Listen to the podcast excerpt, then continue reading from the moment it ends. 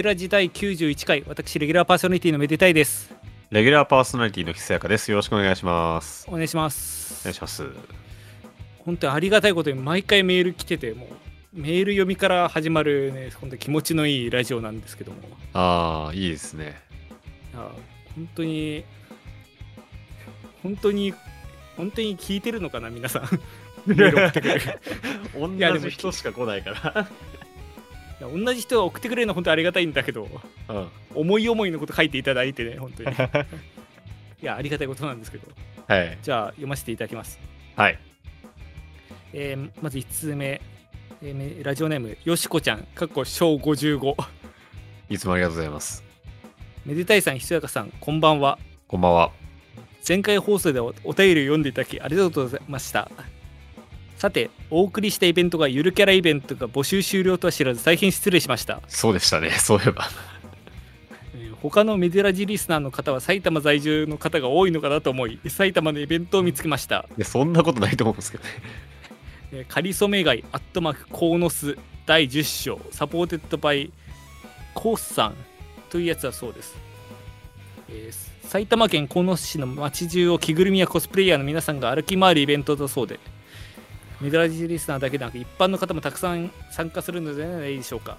このメールを送るタイミングではまだ募集しています。ぜひ参加を検討してみてください。ジャスティス。ということで。あの、はい。相対的に今までで一番まともなメールを送っていただきました。相対的にね。コーノスのイベントはあったんですか、結局。このイベントあの埼玉県民私今ぶっちゃけ今私埼玉に縁もゆかりもなくなってるんですけどはいはい。あの鴻巣といえば埼玉県民めちゃくちゃ縁も深い場所ではい。でもまあこれもまあいろんなところで散々こすられてるあるネタなんですけどうん。鴻巣って埼玉の免許センターがある場所ではいはいはい。埼玉って結構横に広いんですけどうん。もうその中で鴻巣のその免許センターだけなんですよね免許センターっていう施設があ、そうなんだ。だからその更新とか警察署とかもできるけどその一番最初にし取るのはわざわざもう私もだから電車で30分バスで1時間半ぐらいかけて鴻巣行って。取った覚えがあるんだけども、まあそれぐらいまあ思い出深いといえば思い出深いしまうん。あそれがいい思い出なのか悪い思い出なのかっていうところはともかくとして 鴻巣ですね。ここのイベントは、で、あの、ちょっとまだ紹介してなかったんですけど、まあ、このリンクも別なメールでこう貼っていただいて、はい。それ、たどってみたら、まあ、実際には、まあ、存在するイベントで、これがまず、はい。あの、疑心暗鬼になって存在しないイベントを送ってきてる可能性もあると思って、あれしてるんで、まあ、あって一安心だったっていうのと、結構見た感じ、あれなんですよね。あの、まあ確かに着ぐるみを着てる方も結構いるんだけども、どっちかっていうと、あの仮装みたいな感じで、コスプレをして、こう、街の中で、こう、写真撮影したりとか歩いたりするみたいな。ああ、なるほど。ちょっとハロウィン的な？あ、そう、どっちかっていうと、あの、コミケのコスプレスペースをそのまま街でやってるみたいな。ああ、なるほど。だからその撮影の人とかもそのその参加のなんていうかカテゴリーとしてあるぐらいうん。でだから、まあ、メズズ君が 行って浮くか浮かないかともかくとしても確かに受付中でもあったんでそうですねちょっとマジ検討してるんですがあのまあ、街に繰り出す機会にはなるかもしれないね。そうっすねただまあ結構難しい話なんですけどうん。メズ族で一人だと召喚できないのでなるほど。あのなのでちょっと今その辺どうにかなんないかなと思ってるって感じですね。っていうのが一つとあとちょっとこのメール続きがあってうん。他にもこんなものがありましたっていう感じで そのメールを2回3回に分けてこう いくつか送っていただいたんですよね。はいはい。他にもこんなものがありました終わってしまいましたがとか静岡の方でやってみたいですとか送っていただいて本当になんか本当にメズ族にイベントに出てほしいんだなと思って。何個かダイヤも用意してくれて。そうありがたいんですけど。ただ後半で送っていただいたやつが結構そのいわゆる獣の方向けの。あそういうなんかなんちょっとどう表現していいのが正しいのか分かんないですけどまあいわゆる壁が詰まってるようなキャラクターの着ぐるみを身にまとってそれで交流会するみたいな。のが多かったんで着ぐるみ作る作らないの話の時にそういう界隈があるって話した時ね。そうっすねだから多分こっちはマジで浮いちゃうんすよねメド族にあなぜなら私はメド族に壁を詰め込んでないのであ。だからそうこっちは難しいかなって思うんですけど最初の1個はちょっとマジで悩んでるってとこまでですねここまで言えるなるほどなるほど。本当になんか本当こういうはあれは本当にありがたいんでメールはそうですね。情報提供ありがとうございます。は今後もまあ探してくれとは言わないですがもしなんかイベントとか見つけたらぜひ送っていただけると助かりますはい。ありがとうございました。はいまあこのメールで終わりにしてもいいんですがもう一通来てるんで本当に読むんですかこれ？これ、咳払いしちゃっても。もう発声練習しちゃっても。えーラジオネーム柳瀬柳隆かっこ英国追放さんからいただきましたありがとうございます。おかみこの BGM はロッテルダムテクノか？かっこ玉淀の方言でこんばんはノーベル賞が発表され始めましたボブ・ディランが文学賞を取ったのでメダラジも30年すれば文学賞だと思いますいつの話なんだよ、これ。かっこ当社費 会社じゃないでしょ。さて日本語だとお二人の肩書きはレギュラーパーソナリレギュラーパーソナティですが、あ、パーソナリティでもないね。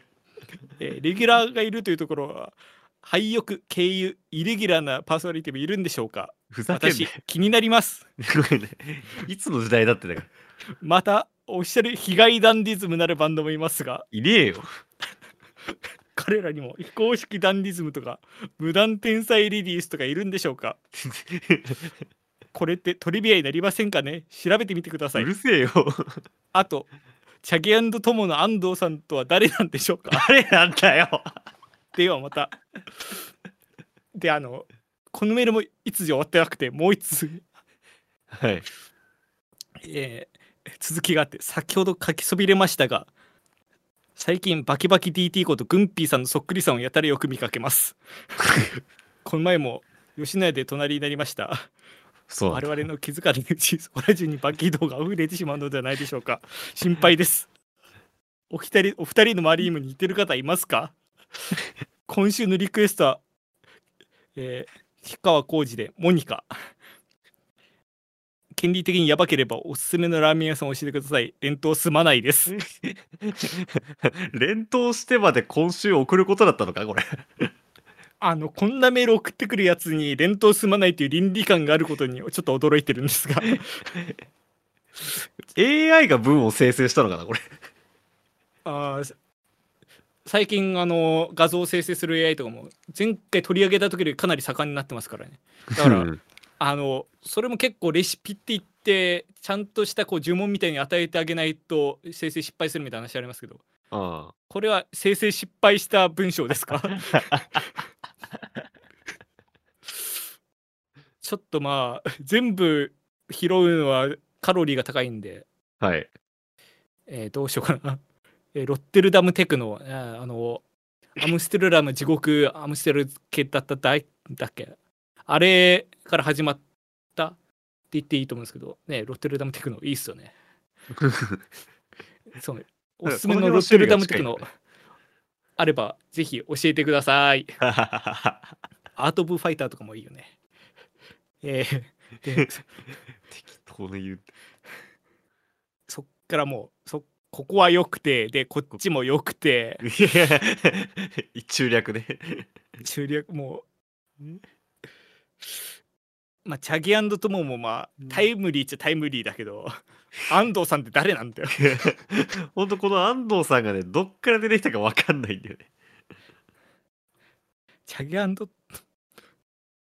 さあそうか。前回鉄腕とともの話はしてないか。してないんじゃない？してない？よ。ああれは別なところか。じゃあ、うん。なんで鉄友とチャゲアスカエスパーか？したかな？それともしたのかな？俺らが覚えてないだけで。あの、なんかそういう話、裏でちょっと話をしたんですよ。なんか話したい。す思考盗聴されてるかもしれないですね、これ。もしかしたら。怖いな。で、まあ、それはよくて、まあ、すおすすめのラーメン屋さん教えてください。これですか？あの、私、宇都宮に住んでるんですけど、はい。あの、宇都宮で一番美味しいのは、あの、餃子でも、かんぴょうでもなく、はあの、東武宇都宮駅の近くにある鶏そばひばりです。い。そうなんですか？そう、鶏パイタンがね、これめちゃくちゃうまい。あ、鶏白湯か。マジで一番うまい。あの、鶏白湯以外にもあっさりな、その鶏そばみたいなのもあって、まあいろいろあるんですけど、で、鶏つけ麺、鴨つけ麺、いろいろあるんだけど、ここの鶏白湯がマジ一番うまい。ああ。ほんで1時までやってんだよね。夜の。そう、夜の。あ、じゃあ、飲んで帰りにもう一杯閉めて帰るとかでも全然いけるじゃないですか。そう。で、そこはマジでその、西口の飲み屋街、あのーオリオン通りっていう商店街でお飲み屋がいっぱいあるんだけど、はい。そこに深夜までやってるラーメン屋ってそのひばりしかなくて、ほうほう。だから、あのーオリオン通りで飲んだ人はマジでそ全員ひばりに行くんだけど、あの、一人残らず全員ひばりに行って帰るんだけど、うんああ、その出口みたいなね。もう出口みたいな。あの、空港の入国審査みたいな感じで。そうそうそうそうそうそうそう。でもう、マジでうまい。マジ、ほんとね、今度からね、あの、宇都宮に来てね、なんか美味しいもん食わせてくれって言ったら、もう餃子なんか連れてかずに、もうひばり連れてく。ああ。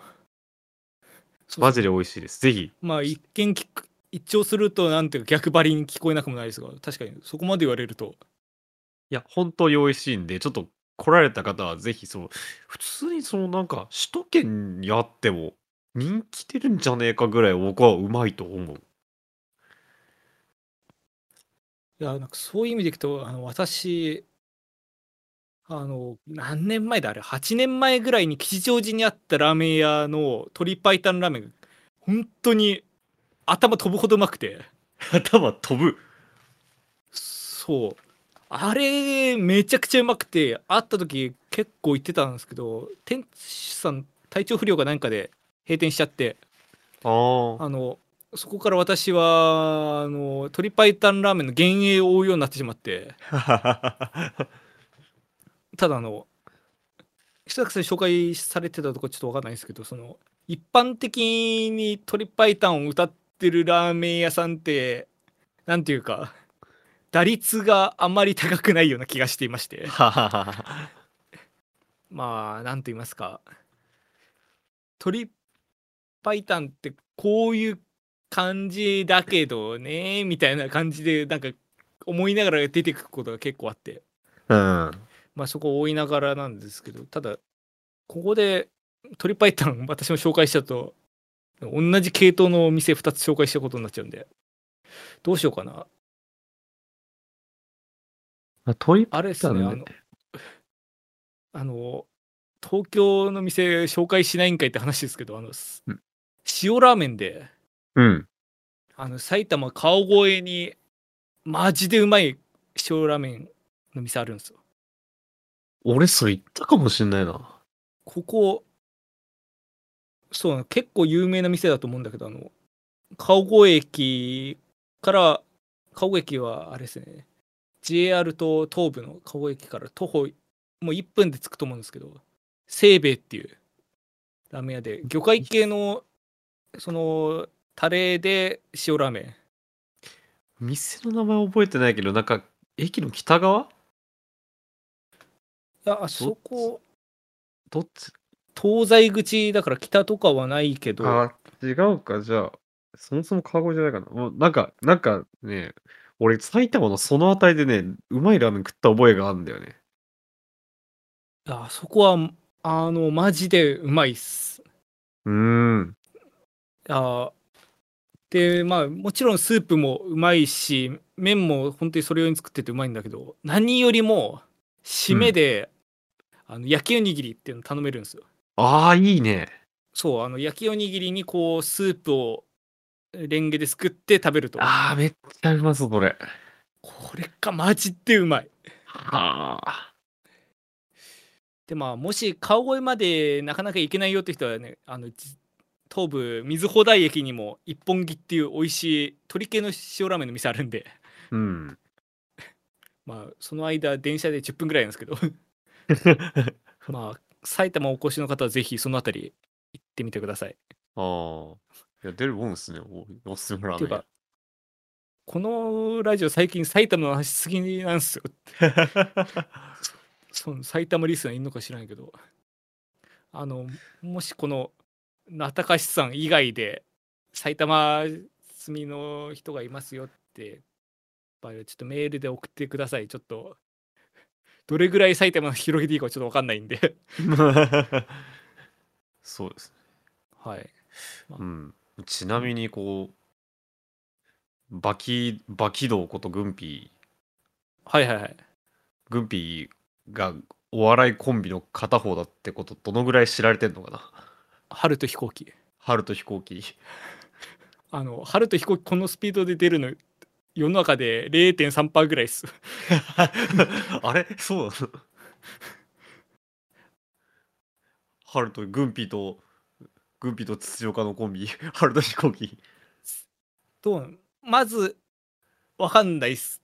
わ私も世間的な感覚持ち合わせてないけどあの多分世の中のうん、8割ぐらい、その知ってる人の中で世の中の8割ぐらいはもう例の画像の人。例のスクショの人っていう認識で。そして残りの2割がうん。なんか YouTube やってるよねそういえばみたいな。もういないじゃん。あのだから四捨五入でゼロになるぐらいの人。多分知らないんですよ。いや、コント面白いんだけどな。大喜利もねそこそこ強いしね大喜利も強いしね、二人とも。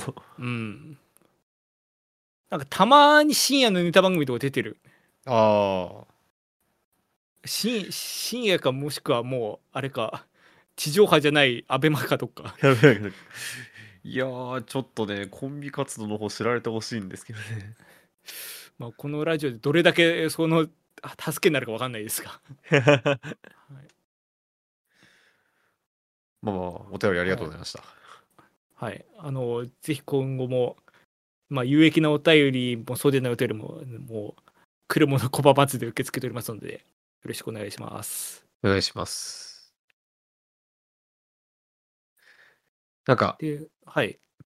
最近なんですけど、はいはいはい。あのーまあ、ちょっとしたトピックというか、はいはいはい8年ぶりぐらいにスマホを買い替えました。あのーまあ人のその購入にちょっとこう疑問を投げかけるのよくないかもしれないですけど、うん8年ぶりにとスマホを買い替えたってこう接続して結びつかない気するんですよ。あの日本語として成り立ってない気がします。いや、成り立ってるでしょ。成り立ってるよ。別まあ何8年ぶりの文法、文法何にもおかしくない。8年ぶりにって例えば基本的には例えばうん8年ぶりにこの人と再会したとか、あまあ8年ぶりに故郷を訪れたとかあ、あもしくはスマホを買い替えただったらまあ2年ぶりにスマホを買い替えたとかあ、はいはいはい。が正しい日本語だと思うんですけいどやいや、変わんないだろ。2年ぶりも8年ぶりも。そうかなじゃあ8年買い替えてなかったんですか？ずっと 6S だった。iPhone6S だった。動くんすか？これが、これが、ちょっとびっくりなんですけど、うん本当にずっと動いてた。あそ何の不具合もなく。まあちょっと重いかなぐらい。う まあ確かに特に当時の iPhone とかはもうかなり Android とかも比較にならないぐらい強かったですからねうん。今でこそそのスペックはどうのこうのみたいな話もありますけど、うん。全然ね、うん、戦えてたんですよね。びっくりなところに。多分それで買い替えてってことは14はい。iPhone14 Pro。しかもプロプロ。いや、もうすごいっすよ。常時点灯ディスプレイでも落ち着かない、落ち着かない。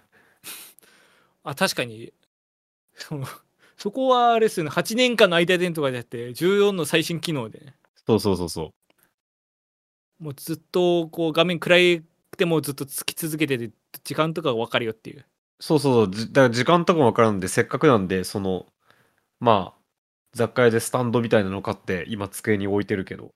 うんでも電池も全然減らないし。いやー、いいですね。で、持って、まあ、いろいろね、すげえなって思うとか、もちろんカメラとかもすごいし。はいはい。なんですけど、このラジオ的な話しちゃうと、そうなんか、本体スピーカーの質が違いすぎて笑っちゃった。あそうなんです。なんかそこら辺あんまりこうねティム・クックさんも本体スピーカーベリーインプルーベントイエーイみたいなこと言ってないんですけど。多分最近のインプルーブではないとは思うんだけど、多分どっかのタイミングであったと思うんだけど。確かに8から10になるぐらいでもう本体ゴロッと変わったからそのあたりかもしれないですねそう、そのあたりの変化もしれないんだけど、でもこんな違う思いなんやと思って、今のスマホすげえってなっちゃった。今本体スピーカーの良さに感動してるの多分久坂さんぐらいだと思うんですけどい俺しかいないと思う。やでもいいっすねいやー、いいっすよ。じゃあもうカメラも結局なんかうんキャリアで分割で買っちゃったけど。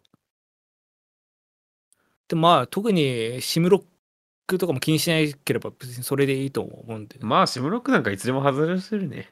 うんてなわけで。いやいいっすねいやー、そうなんですよ。まあもうね、うんほんと最近いいことなんか一つもないけどね、もうあのーやっぱスマホを買い替えると、それだけで気分が上がりますね。まあ確かにあの昔ちょっと前の、まあ、言葉でそのいくら会社で怒られてても家に生ハムがあるぞと思えばみたいな 俺のポケットには今 iPhone14 が入ってるぞって思えばねそうそうそうそう。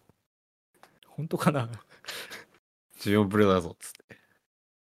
あのそういう意味だと私今今年 iPhone ちょっと見送ったんですよはいはい。私今12のあのプロでも何でもない無印12使ってるんですけどあー、でも無印中 D だと、今年はまだその買い替え動機には薄いかもね。そうですねちょっとバッテリー下手ってきてるけどそれぐらいなんでうん。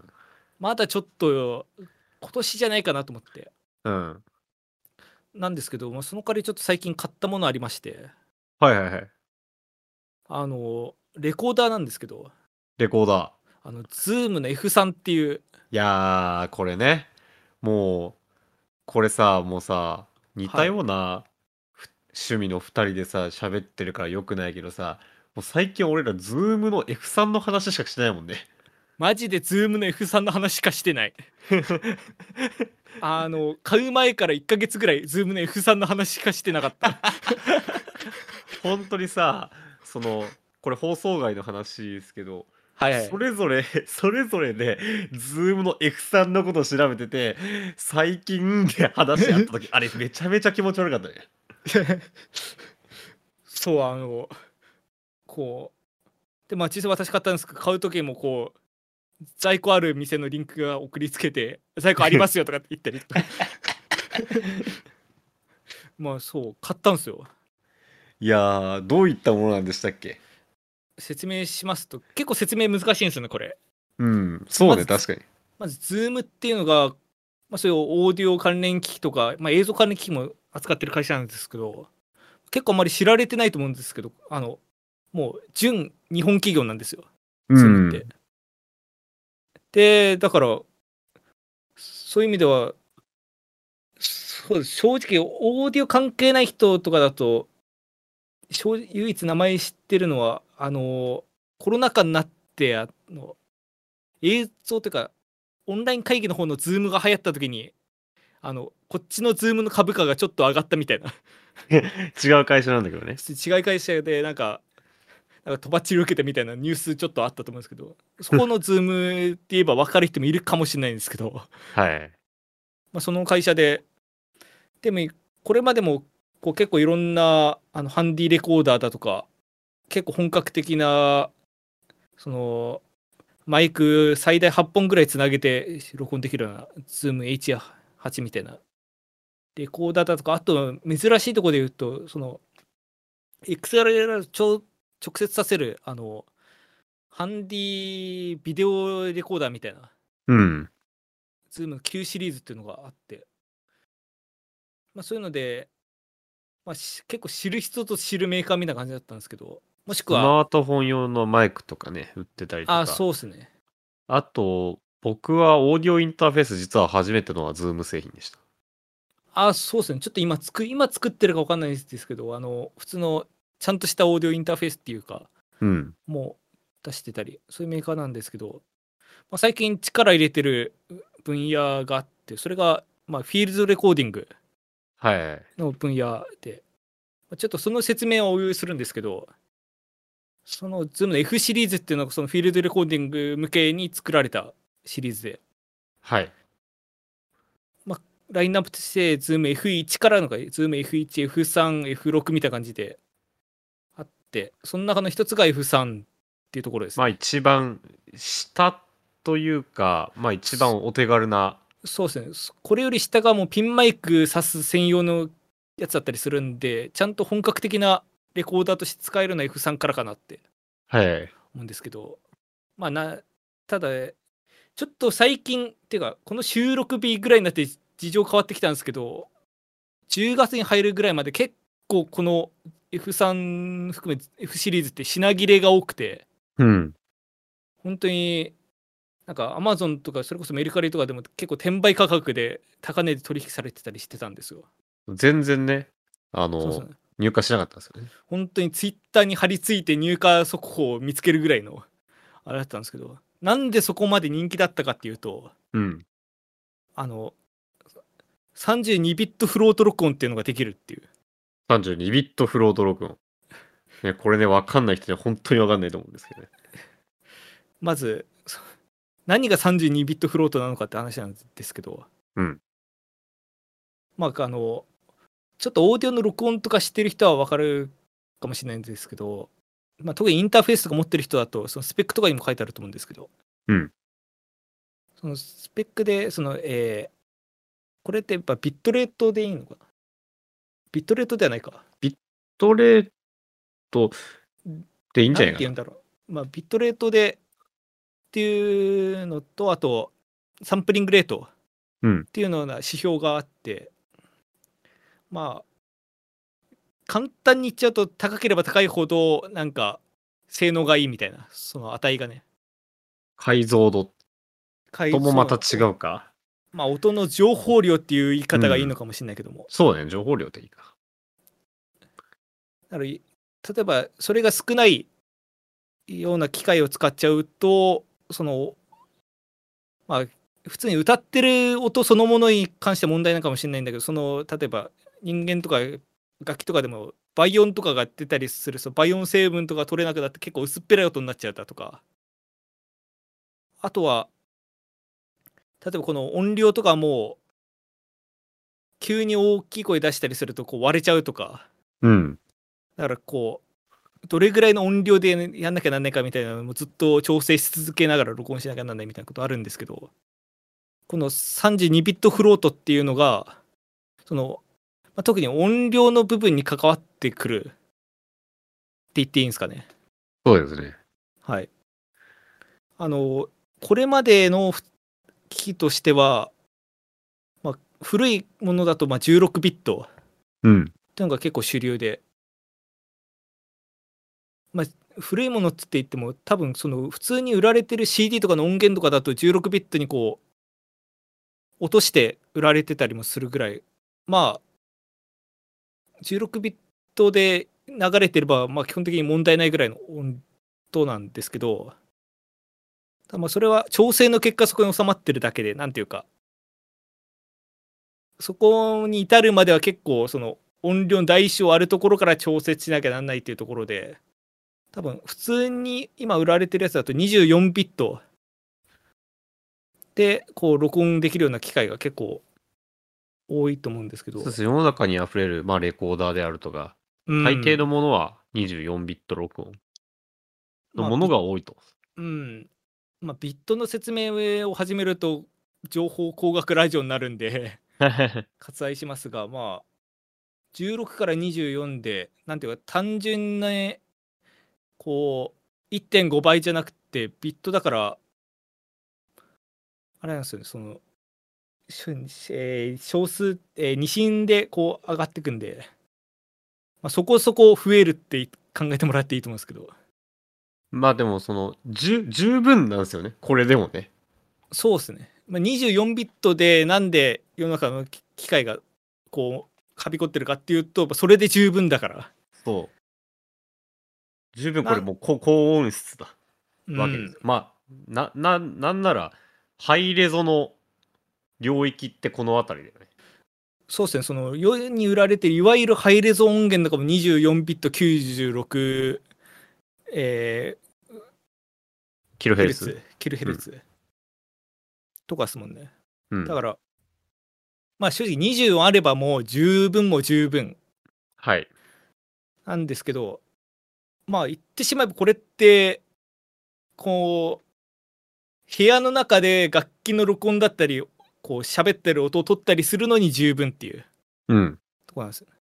まあ、というのも、さっき最初に言ったんですけど、これフィールドレコーディング用の機械なんですよ。このいつもの F シリーズって。はい。フィールドレコーディングって、まあ、要はこう、外に出て行って、例えば環境音を収録するであるとか、もうそういう、ちょっと後で説明するんですけど、こう、ある民族の集会とかに行って、こう、民族音楽奏でてるのをその場で収録するとか、うんまあそういうことをやるような目的で作られてるはい。機械なんですよだからこれから例えば1分後にどういう音が鳴るかっていうのは全く予想できないような環境で撮る場合があるとね。街中とかだといきなり救急車通ったりとかね。そうっすね例えばこう楽器の演奏中にガシャンとかってやる時もまあそれは意図してやってるか本当に事故でやってるかなっちゃったかだと思うんで事故の場合は取り直すし意図してやってる場合はそもそもそこに合わせて音量ゲイン調整とかもやると思うんですけど外で撮る時だといつ何時どんな音が出るか分かんないからこうあらかじめここに合わせておいて小さい音も拾うようにするぞって言っててでかい音出たりするともう書き消されちゃうんですよねいろんなものが。うん。あともうそのでかい音が完全に割れちゃって使い物にならないとかうん。あるんですけど要は音割れって、その、決まってる領域からははみ出しちゃうってことだからね。そうですね32ビットだとそこがもうバリックスに拡張されてるんでそう、ヘッドがね。そうその限られた領域というものがもうもうはる天井のはるか彼方まで行ってるようなイメージではい。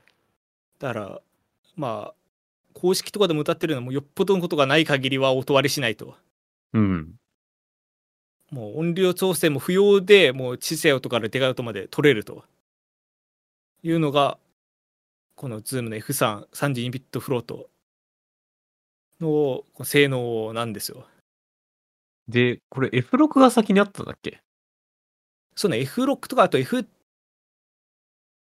とかも最初にあったのかな。うん。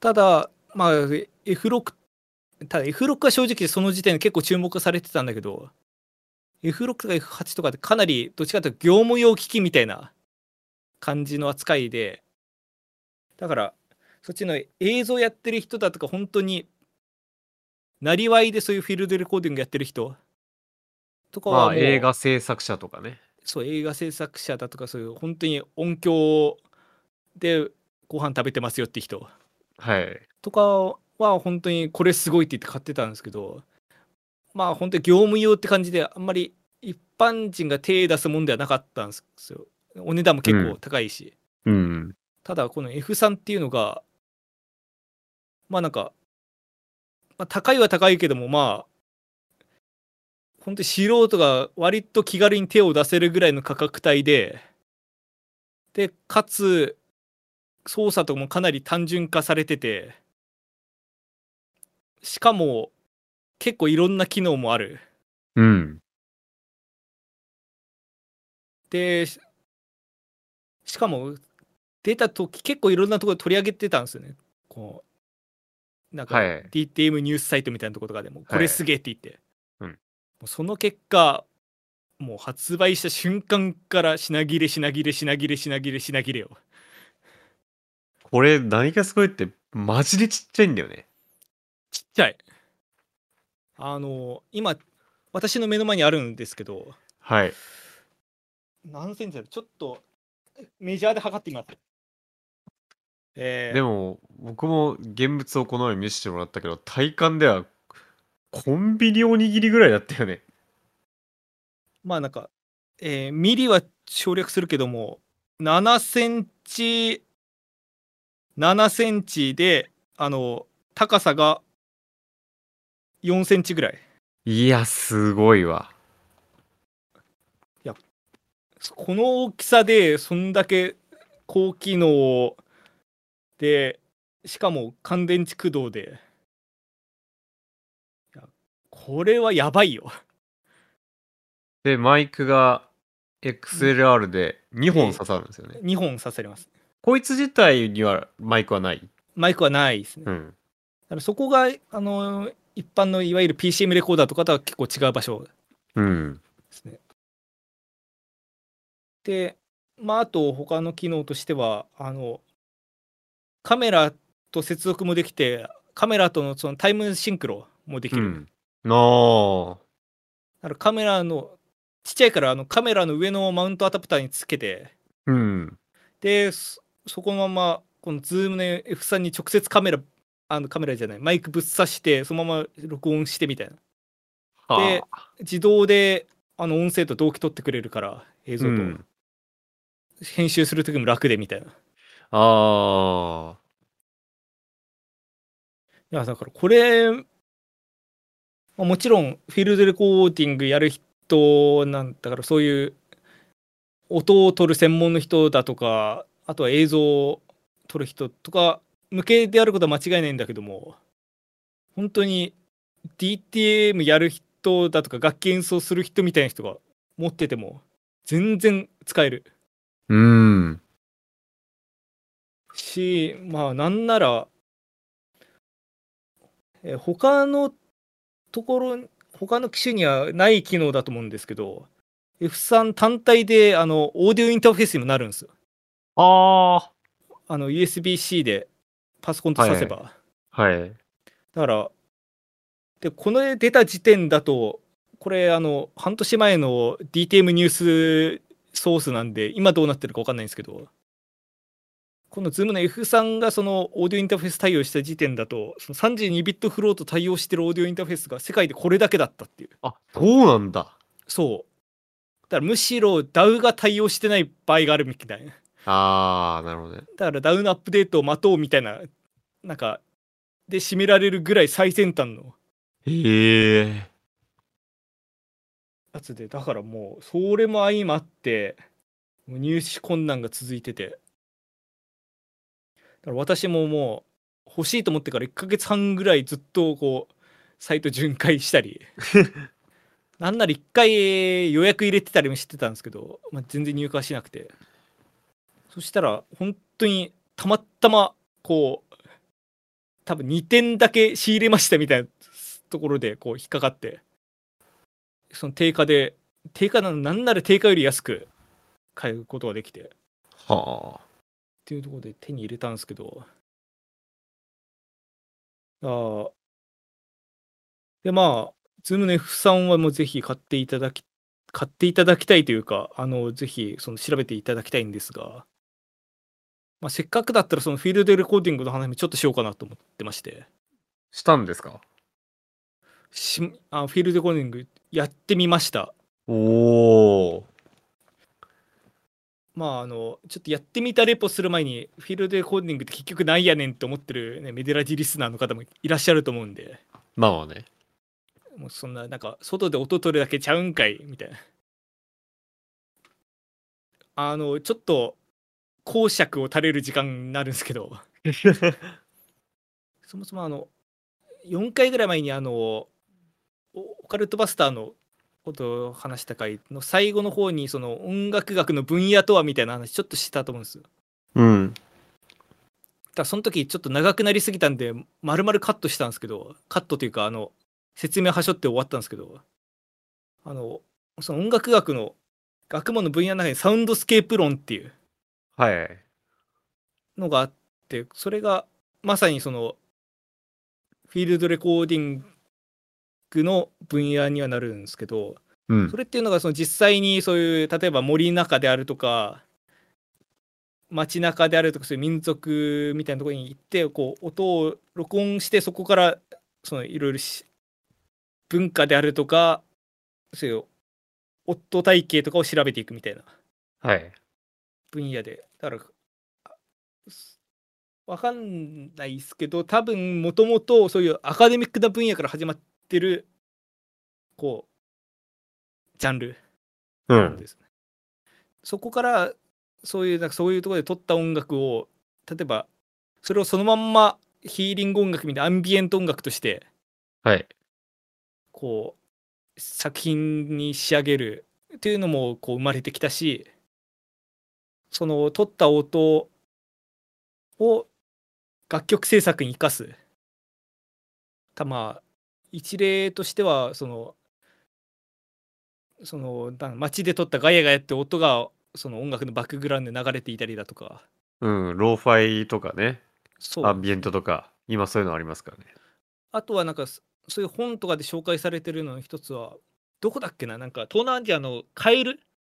がいるんですけど、うんそのカエルがめちゃくちゃシンセみたいな音で鳴くんです。へえ。パオンパオンパオンみたいな。だへえ。からそれサンプリングしてほんの本当にそのまま加工して音源として使うとか。へえ、面白い。うん。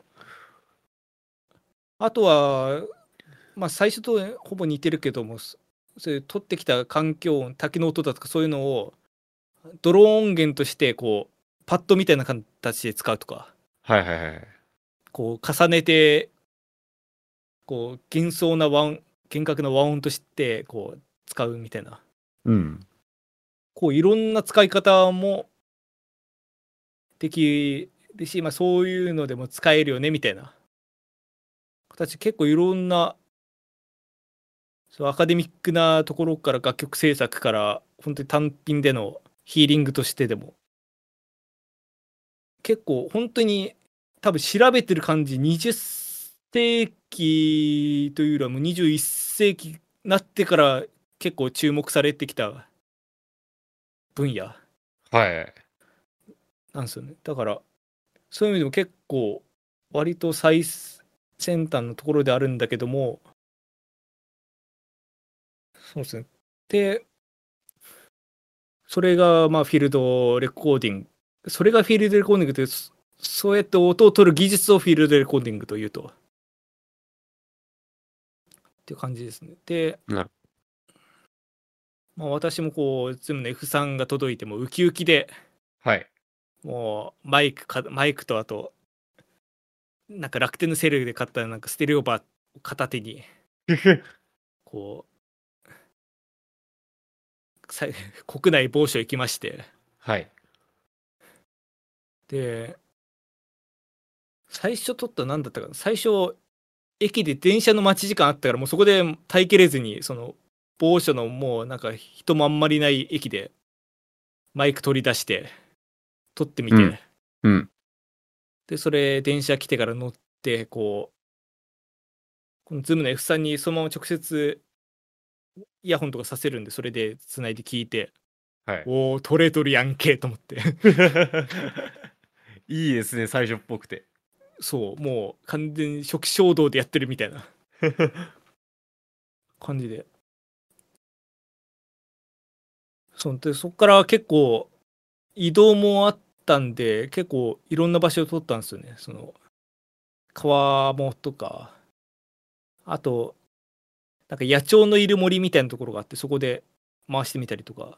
おおー。これちゃんとマイク同じの2本でステレオであとそうっすね。そのマイクはそのステレオペアで売ってたマイクを買ってそれであのステレオバーでこの話ちょっとまた別な機会になると思うんですけど調べて知ったんですけどそのマイク2本での音の取り方も結構めちゃくちゃ種類あるっぽくて。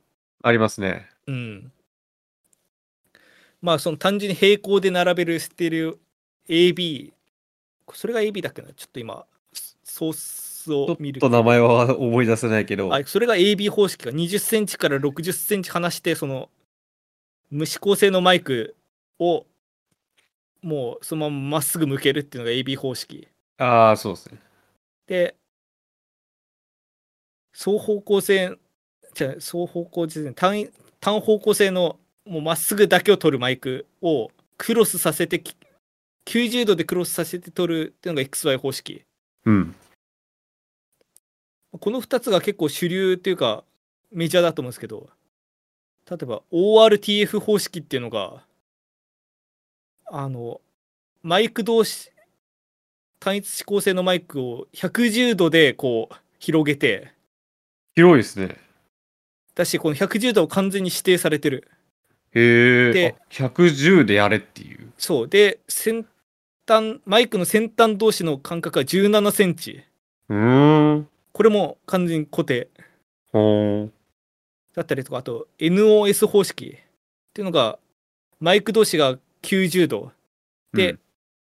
先端の間隔が30センチ。ああ。30もでかいな。うん。で結論から言うとこの NOS 方式が結構そのステレオで撮るのは都合がいいと。おおで私もなんか結構これにほぼ近いなんか私の買ったステレオバーが微妙でなんか30センチ開かなかったんですけどはいはい。まあなるべくこれに近づける感じでやったんですけどうん。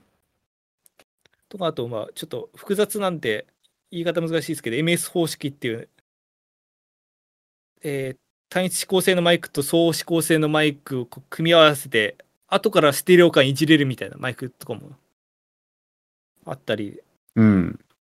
で結構そう。いろいろ種類があるんですけど私はこの NOS 方式で撮ってみて。でこうそうですね。ただ正直全く買っても分かんないんで。多分そのそれ単体を音源としてこう販売とかする目的であればもう2時間3時間とか撮ってそこからいい場所をこうチョイスしてって感じになると思うんですけど。まだなんかそこまでそこまでじゃないかなと思ってはい。まあ今後なんか曲とか作る時に使えるかなっていうぐらいの5分10分で回してみるみたいなうん。感じでちょっと撮ってみてそうっすねでとあれしてみたんですけど結構撮ってみて初めて分かることもいくつかあってはい。まずまあ一番最初にそれを上げるなって話なんですけどあのファイルサイズがバカでかいんですよ まあそうだよね。さっきから散々32ビットがすぐ今までのは24だけど、そうあの高い話したから、まあもうそりゃそうだよ。もう単純っていうか身も蓋もない話なんですけどあの情報量上げればファイルサイズでかくなるんですあだからあの結局3日4日間でまあ4日全部やってたりもまあそこの中でも時間がある時に撮ってって感じで本当に全体の総時間としては多分34時間ぐらいのもんだと思うんですけどあ。うん。それで、まあ、全部その 196kHz で32ビットフロート不動小数で撮ったんですけどそしたらファイルサイズ14ギガ。っすすごいよ。あのクソ重いゲームぐらい。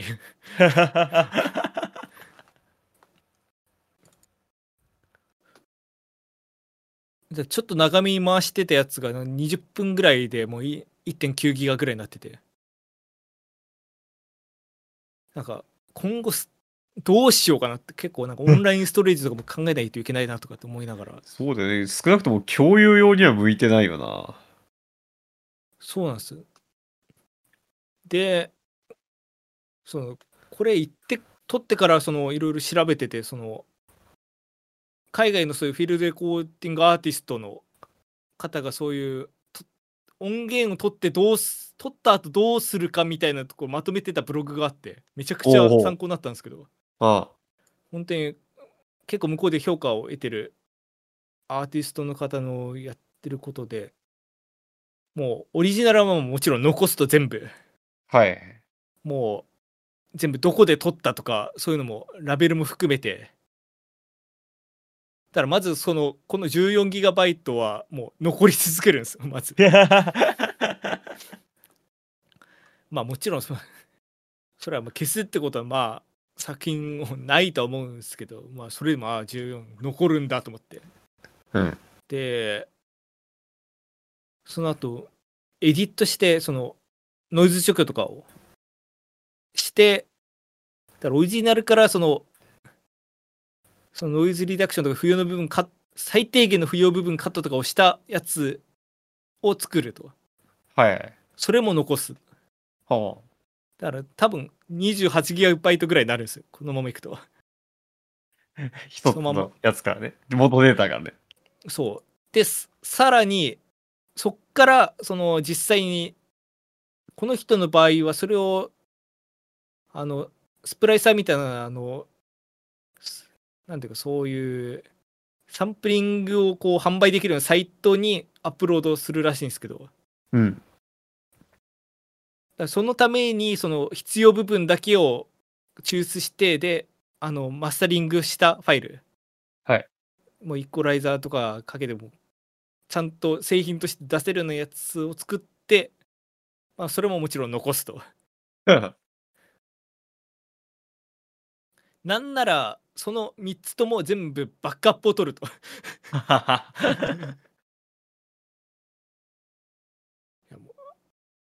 フィールドレコーディング始めると、マジで一番大事なるストレージですね。てか、その家に持って帰った時のことばっか考えてるけど、そもそもあれですもんね。そのメモリカード、SD カードの時点でやばいですもんね。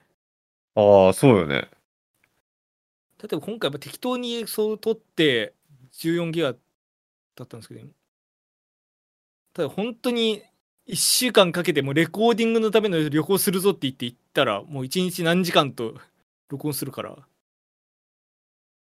多分1日で32ギガの SD とかいっぱいになると思うんですよ。うん。やばいっすよ。やばいね。あ あまあまあそういうお仕事なんだと思うけどもなんかこう自然の二度と現れない音を取ってっていう作業は、うん。ら結構そこはちょっと私の中で盲点だったなっていうのが。容量がでかい。容量がでかい。で次がこれもその子のブログを見ててあそういえばそういうのも必要なんだって。なったんですけど。ただ音取るだけじゃダメだと。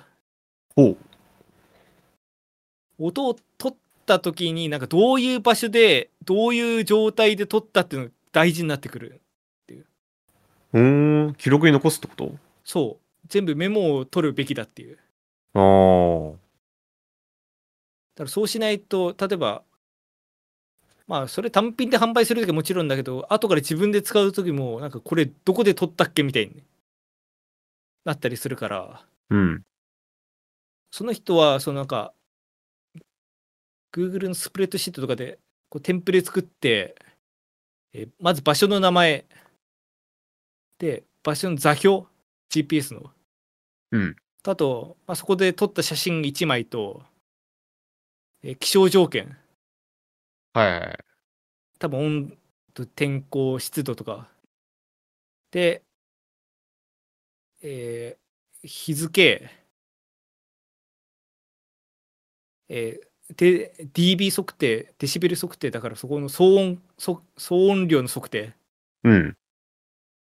と録音技術そのマイクの方式だとか使ったレコーダーとかとあとレコーダーの原因うんあとその他細かい条件みたいな全部メモるらしいんですよ。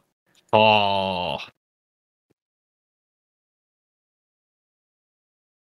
あなんかプロってそういうの大事なんだなと思って。なるほどね。そう。後から慌ててその場所の天候をググってしあの気象庁で調べたけど。ただその騒音量とかは全く分かんないから。やっぱ単純に一定で音取るだけじゃダメなんだなってちゃんとやるんだって。多分趣味レベルだったら全然いいと思うんだけど。うん。っていうのが一つとあともこれは当たり前の話なんだけどあのいくら32ビットフロートめちゃくちゃ大から小まで音取れますってもあのマイク側に限界が来たら割れるんですよやっぱああ、なるほどね。あそういうのあるね。だからなつまりマイクが割れるって何かっていうとやっぱ風なんですよねうん。あやっぱあの風防は結構必須かもしんないマイクにもよると思うけどあただなんか面白いなと思ったのはそのマイク側で限界は来てるけどレコーダー側は余裕あるからあ。うん。その風切り音みたいな結構いい音で入ってるんです、あなるほどね。あの結構まあ地鳴りじゃないけど結構ゴーって感じでへえ。それもそれで味があるかもしんないけどもまあせっかくだったらそういうのない音で撮りたいなっていう。なるほど。感じで。あとなんだろうな。ステレオ感はちゃんと再現できた？結構バッチリっす。おお。そうですね。まあマイクそのたまたまその安くって見つけて結構いいめのマイクを用意したからっていうのもあるんだけど、うん。そうですねそれにしても結構なんかそのなんか多少ステレオかなぐらいじゃなくて結構バッチリ。できてますね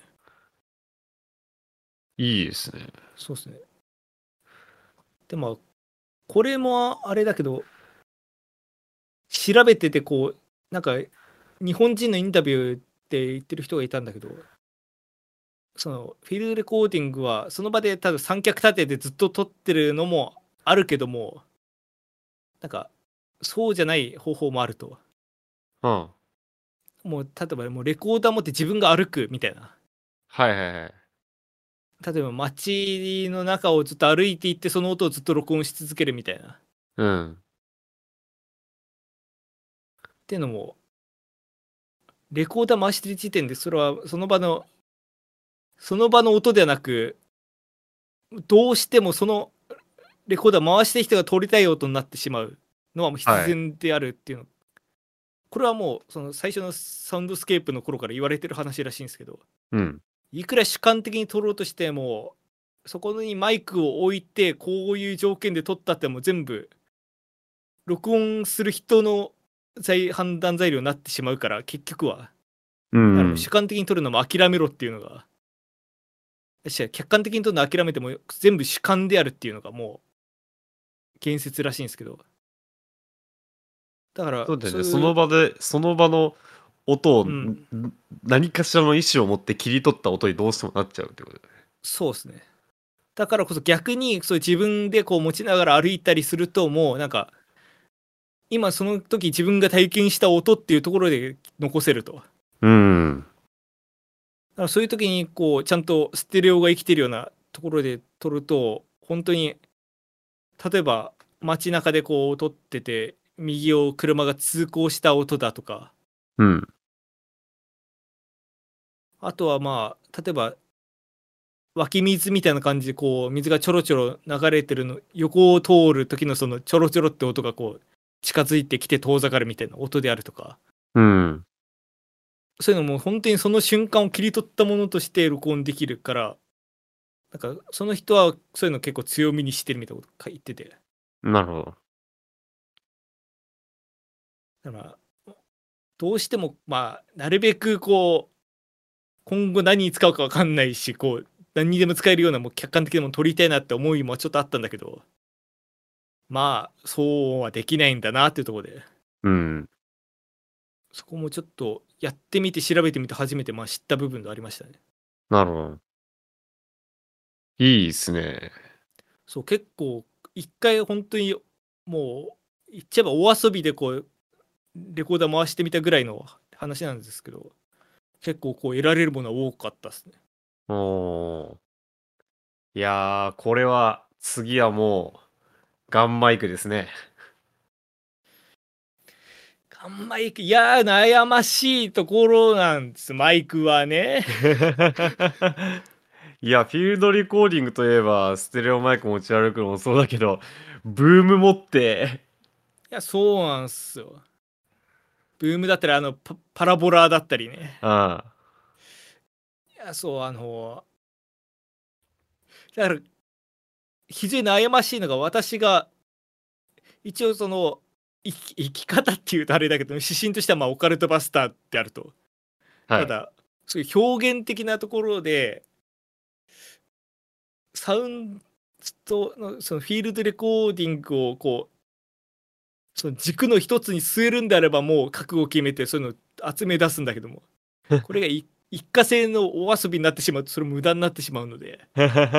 ちょっとマジで悩ましいんですよね。まあもちろんその 私が今今のメインにしてるそういういわゆる室内楽管弦楽みたいなところからもまあ近いっちゃ近いんでうん。シナジーはあるうんいやー、しわかるよ俺もそう。あだはいはい。俺も F3 すごい迷ってんのが、その、iPhone14 Pro を買ったことによって、うん。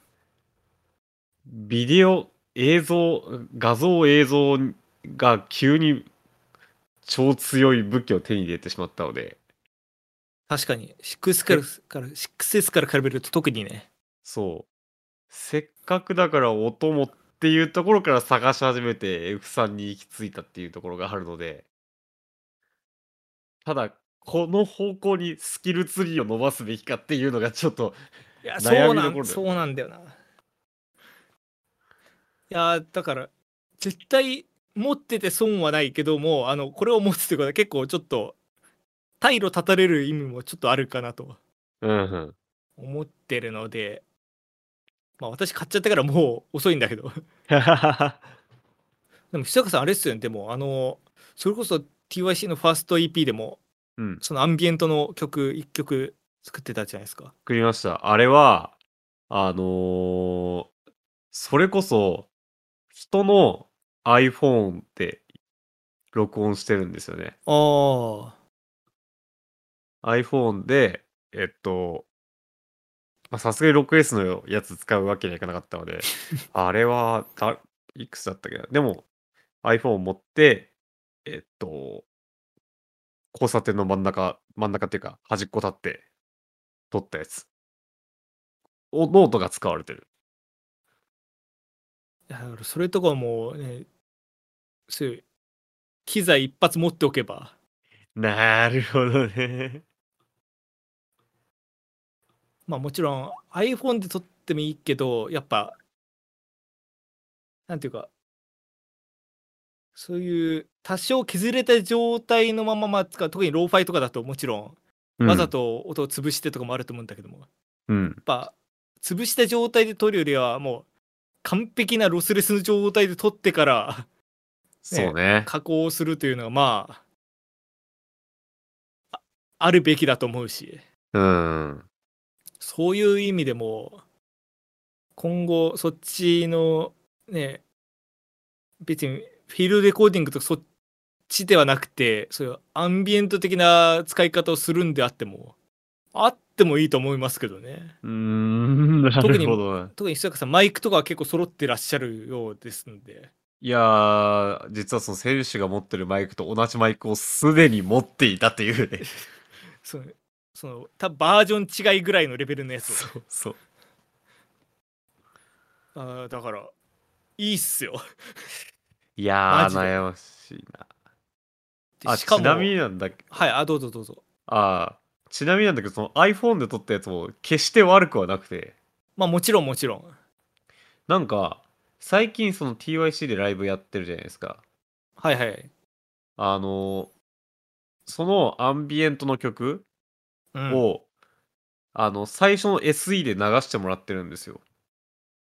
なるほどあれで、あれで入、あれで入場して、あれでライブ始めるっていうのをやってるんですねあお。しゃれうん。意外とね、ちゃんと街の音、いい音で聞こえるんだよね。箱で鳴らしても。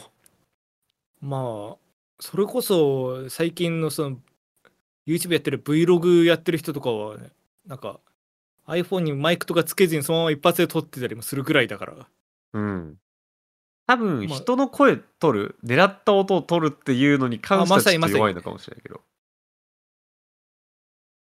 でも逆にあれじゃないですかその周波数帯域的には人の声とかそのあたりに合わせてはいるんじゃないですか、ああ、かもしれないね。チューニングとかは、うん。逆に電話だし。そう逆に森とかでそれこそそういう環境音取るとかは弱いかもしれないけど、うん。街中でその都会の謙遜取るとかが一番合ってるのかもしれないああ、なるほど、なるほど。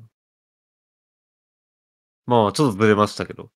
まあそうですねであのス冒頭に今品薄でもう転売価格が続いてるって話したんですけど F さんがですね。はい。あのこれ本当に、これ収録日の昨日前日っていうか、知ったのは今日の話なんですけど、あの、ズームが自分でダイレクトショップを開設しまして、はい。通販で。はい。あの、まあ普通に2日3日で手に入ると今、いやー、よくないな。あんだけ品薄品薄で手に入らん手に入らんって話したら。ぶっちゃけあれっすよね、その手に入んないっていうのが買わない言い訳というか、なんていうか、自分への、なんていうか、いい自分へのたしなめ方みたいな。はいはいはい。もうおと品薄で買えないんで、転売で買うのは男じゃないみたいな。そんぐらいで考えてたんですけども、普通に公式で買えますんで。いやー、いやー、どうしようかな。いやーまあ私は押すしかないんで久坂さんのことを。もう買っちゃったからね。もう買った側の人間なんで。あまあそうですね。最初にも言ったように本当にそうフィールドレコーディングだけじゃなくてそう普段のレコーディングだとかあとインターフェースだとかそういういろんな用途に使えるしあと言い忘れてたんですけどめその外に持ち歩くようなやつだからめちゃくちゃ頑丈なんですよね。あボディーが。もうもう全体メタルでできてて多分やらないけど落としても全然傷もつかないぐらいの頑丈さっぽい。堅牢性がね、ある。そう。本当にあの爪で叩くとこんぐらいのわかるかな？わかんないです。全部ノイキャンされたかもしんないけど。あのいやそう。買ってすぐ壊れるってこともないうん。いいと思うんですけどはい。ちょっと私ね自分っていうのはこれ唯一の欠点っていうかがやっぱ内蔵マイクがないことだと思っててああ。やっぱなんかそういうがっつりフィールドレコーディングするとかだったらともかく普段その街中で気になった音取るだとかあとは楽器の練習のろ時の録音うん。ぐらいだとそんなになんかマイクステレオで2本持ってステレオバー持って三脚持ってとかってやりたくないじゃないですかそうですね。だからどうしようかなと思ってたらちょっといいの見つけてしまったんで収録直前にいやだからそのこれを買えばその唯一の欠点と言ってる部分もなくせるんですよねその手手軽さっていう意味で、ね。そうあのそのつめふさんの筐体の XLR 端子にもうちょほんと短いマイク直接ぶっ刺してそのままそのそれが XY 録音もステレオ録音も両方できるっていううん。でしかもそまあメーカーも言っちゃえば IK だしはい。で値段も安いはい。まあ買って失敗してもそんなにダメージはない あの収録前にこの収録シーンなちょっと悩んでおきますねと言ったんですけどずっと悩んでみ 悩みながら喋ってる邪念が常にある状態で。そうもうあの今脳内メーカーやったら 脳内メーカーって何年前の 何年前だよ。サービス？まあ真ん中にその i リーグ XY ってあのマイク名がボンってあって周りに F3、F3、F3、F3、F3、F3。だからあの久坂さんも F3 買って同じ悩みを抱えてください。乱暴すぎる。まとめが。で、あのこれを聞いてる皆さんも F3 買って悩みましょう。はい。はい、あので、ちなみに、他の上、一応言っとくと上位モデル F6 とかって入力が違うだけでほぼ洗脳とか一緒ですね。うん。つまり F6 は6本挿せるんで、うん本当にガチ映像撮影であるとか、あと、多分オオーケストラとかもそれ1本で撮れると思うんで、うん。最初そっち買おうと思ってたんですけど、まあなんか、素人が一発目に買うもんではないと思って F3 に寄付しちゃったんですけど、それも今、ズームストアで買えるんで、はい。まあ気になる方はちょっとぜひズームのオフィシャルサイト見てみてください。っはい。て感じえーで終わりますか？はい。このラジオの感想は、ツイッターのハッシュタグメデラジでぜひつぶやいてください。メデがひらがな、ラジがカタカナです。はい。ご意見、ご感想と、あと、埼玉住みの方からの報告メールは、えーメデラジのホームページのトップページにメールのフォームが貼ってありますので、そちらからぜひお寄せください。めでたい一世かそれぞれの活動もよろしくお願いいたします。えー、ひそやかは、えー、今月も TYC のライブ活動、しばらくはね、ちょっと下北沢を拠点に頑張りたいなと思っております。ちょっと、あんまりあっちこっち行かずに、いあの、1エリアで一回ちょっとやってみようかなって思ってますので、はい。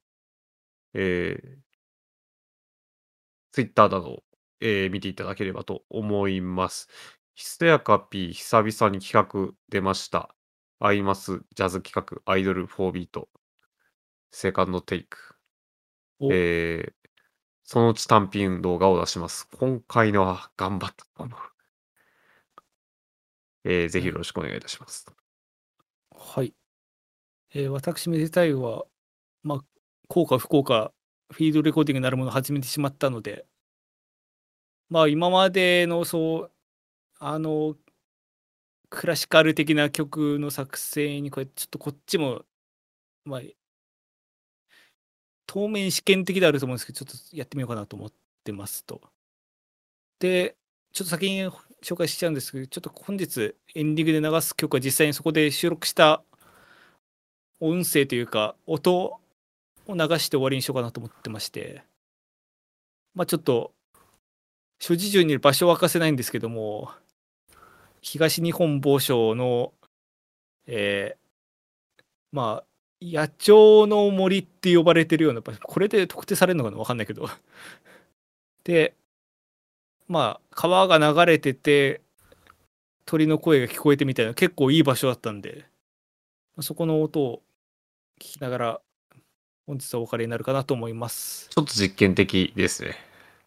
ちなみに環境音で終わりにしたのはおエンディングに環境音流すの今回が最終じゃないんですよもう大昔にね。第3回とかの話ですけどあのあれなんワールドカップかなんかの時の渋谷から歩いて行ってそうそう。代々。木公園の静寂の中を終わりっていう。あの要はこのラジオはさ第3回からフィールドコーディやってたということで、まあ、あこういう道に進む運命だったんじゃないかなと。こんなまとめ方でいいのか分かんないですが。はいではそちらの音を聞きながらお別れとなります。はい。今回もご視聴いただきありがとうございました。ここまでの歌を私めでたいと。えー、ひそやかがお送りいたしました。